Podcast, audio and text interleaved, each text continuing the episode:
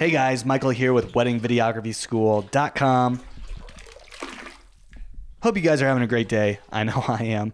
I am uh, right here with my son. He's taking a bath. I got uh, stuck with a little daddy duty today. Uh, you know, he's he's sick, so we're on day two of him being sick. So he stayed home with me, and I'm just doing some bath time with him. So uh, he's doing he's gonna do a little splashing around, and I'm gonna record this podcast. And uh, for the parents out there, don't worry, I'm sitting right here watching him, so he's not gonna go drowning on me. Um, today, I want to get right into today's episode and talk about three characteristics of uh, successful wedding videographers. And these are three, I mean, these are just like kind of my opinion, three characteristics of people who I think would be successful wedding videographers. Now, I'm not going to talk about, you know, talent and skill. I think that's just kind of I think I've talked about that enough in the past. Um, obviously, if you don't know the first thing about being a wedding videographer or editing video or shooting video, you may not be a great wedding videographer. Uh, not to say you can't learn those skills and um, you know have an eye for that kind of stuff, but obviously, I think that's that's just the most important thing. But outside of that, um, we're, we're to jump in here. Point number one self starter. So, I think uh, if you want to be a successful wedding videographer, you need to be a self starter. Um, that doesn't mean you need to um, be a highly motivated person if you just want to be okay at shooting some awesome wedding videos like you you can do that you can i know people who are not self-starters who have gotten into wedding videography and you know it's just not a sustainable way to go about it. Um, the most successful wedding videographers I know are people who can't wait to get up in the morning and get to work. Uh, if you're someone who, you know, work to you is one of those things where you're kind of like, eh, eh, I don't, I don't really feel like it today. I, uh, ah, why can't I just lay on the couch? There's a new episode of The Ranch. Oh, I just want to watch a new episode of The Ranch. If that's you, like you may not necessarily want to become a wedding videographer. Not only that, you might not. You just may not want to be self-employed, uh, as a general rule of thumb. So. Um, people who are going to be self-employed, uh, and most wedding videographers are, uh, I'd say you're gonna want to uh, you're gonna want to have that drive and that motivation when you wake up in the morning. If you're somebody, you know, like I, I think the gym is a great kind of uh, analogy. Like if you're someone who goes to the gym every morning and that's just part of your routine, and you you don't have to force yourself to do it, I, I think that's great. Uh, I think that's a good sign. If you're not somebody like that and getting off the couch is really hard for you, um, yeah, I think you might want to, at the very least, I'm not saying you can't be a wedding videographer, but at the very least, you're probably going to want to work with someone else who can uh, kick you in the butt when you need it. Because, um, you know, I know for me that part of my success, or not just part, but you know, a good chunk of my success has been based around uh, my work ethic. And so if I didn't have that, I wouldn't be nearly as um, as successful as I've been. Uh, so number two, second trait of a highly successful wedding videographer, in my opinion, my humble opinion, um, you got to be someone who's true to your word. So what does that mean exactly? What what's you know what's what does that mean in 2019? Uh, you know, we live in a time now where you pretty much have to sign a contract with everybody for everything. Um, but there was a time, and I don't really remember it, but you know, I hear older people talking about it all the time. There was a time where you just shook a hand, uh, you said you were going to do something, and your word was your bond, and that meant everything, right? You just, I said I was going to do this, so I'm going to do it. And even if circumstances changed and it wasn't convenient for you to do that thing, you just went out and did it. Now, it's like people tell me all the time they're going to do something or they want to do something or whatever. And then I turn around and a week later, that thing's not done and I say, "Hey, what happened?" and it turns out something mildly more interesting came along, right? So they they made a promise, they said they were going to do something and then uh, something just like seriously like something so lame came along and they they changed their mind. And so that's kind of what that's just kind of the world we're living in right now. I like to think that not everybody's like that. Um, but I, I, you know, I run into people all the time, especially like, I'll say it, I'll put it to you this way. Like, I get a lot of emails and um, messages online from people who basically want to come shadow me. Um, it happens all the time.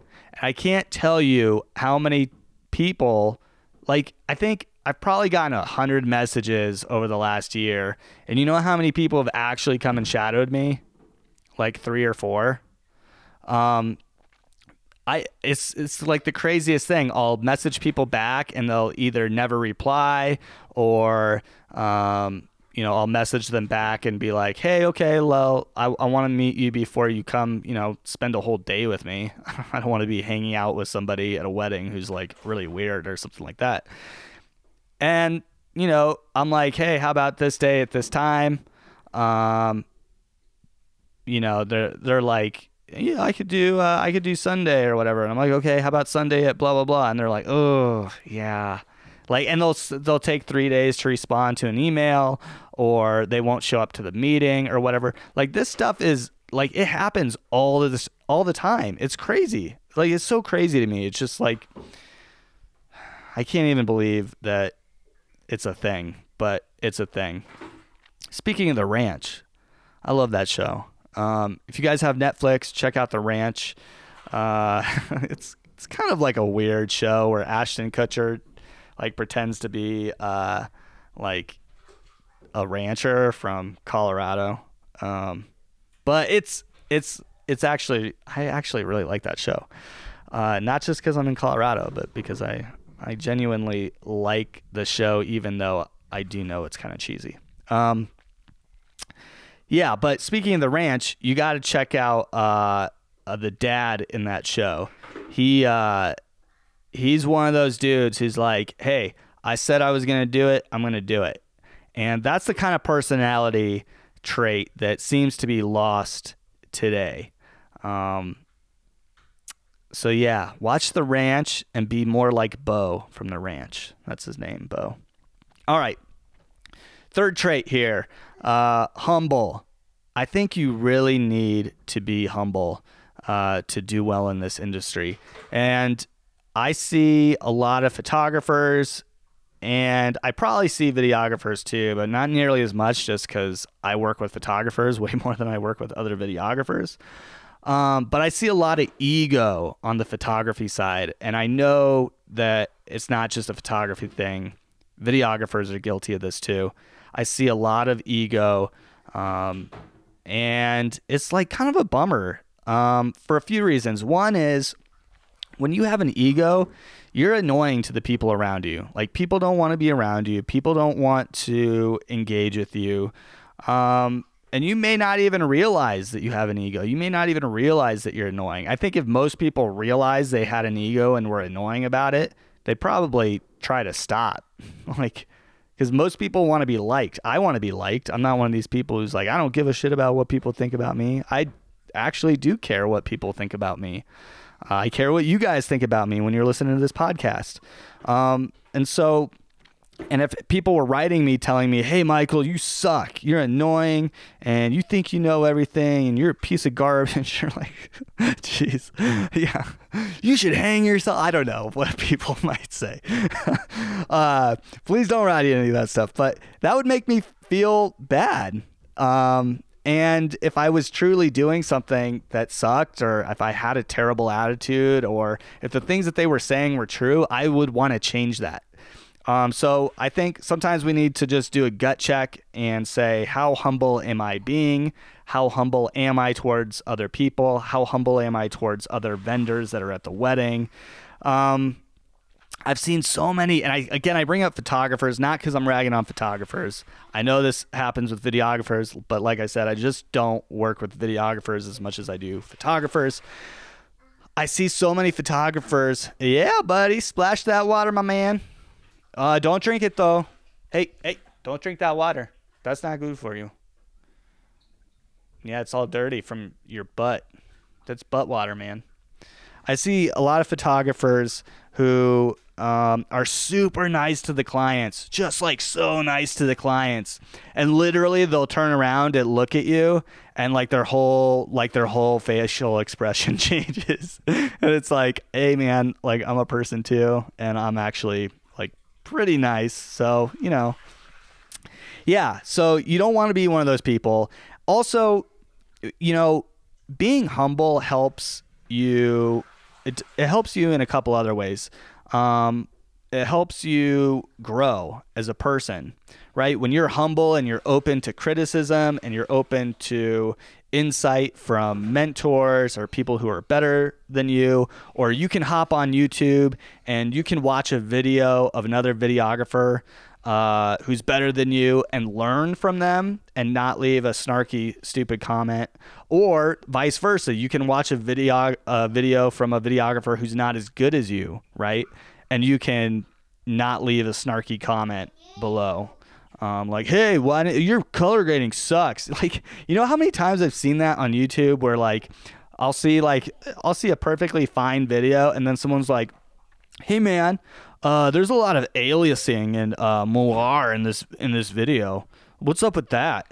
like, like even on some like really good videos, I see people leave comments that are just like, "Hey, uh, why'd you shoot it? Why'd you shoot it like that? Or why'd you do it like that? That's ugh, blah, blah, blah. It's like it's so insane. It's like First of all, I, I don't know. Like, if you don't have something nice to say, or if you don't have something, it doesn't have to be nice, but if you don't have something constructive to say, and you can't, you can't communicate your constructive message in like a tactful, semi nice way, then like, I don't know, maybe just keep your opinion to yourself, right? I, I think if you're able to be someone who can go on YouTube or can interact with other vendors or mentors or whoever and you can learn from them and not place yourself and your ego so much in the forefront. Um, I think it. I think a it makes you a better person, and I think b it really only helps you in the long run. Um, yeah, just just be humble. I mean, sometimes it's hard. I'll admit that there's there's some days where I'm like, yeah, there there's some days you know, where like a client says something and they think they know better and they want to do the video this way, and you're like, uh, like you don't know what you're talking about, girl. Like I've been doing this for so long, you don't, you've never even, you don't even know what, a, you don't even know what DSLR means. You don't even know, like, how to set a white balance, right? Like I think those things in my head it's it can be hard. It can be hard to like hold your tongue and just be like, yeah, okay, like and listen to people and be respectful even if they're not being totally respectful to you. Um, hey buddy, don't stand up in the tub, okay? It's slippery. So yeah, humble humbleness I think is is key.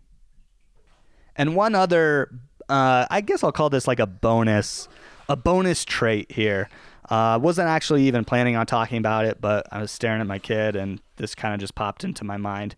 You want to be someone who is motivated by.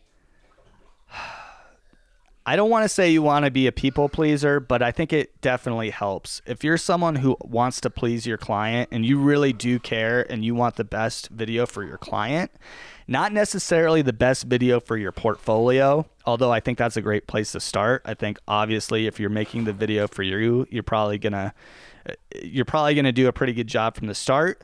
But keeping in mind like your clients might have a different opinion of what's important to them, right? Like they might have different priorities than you.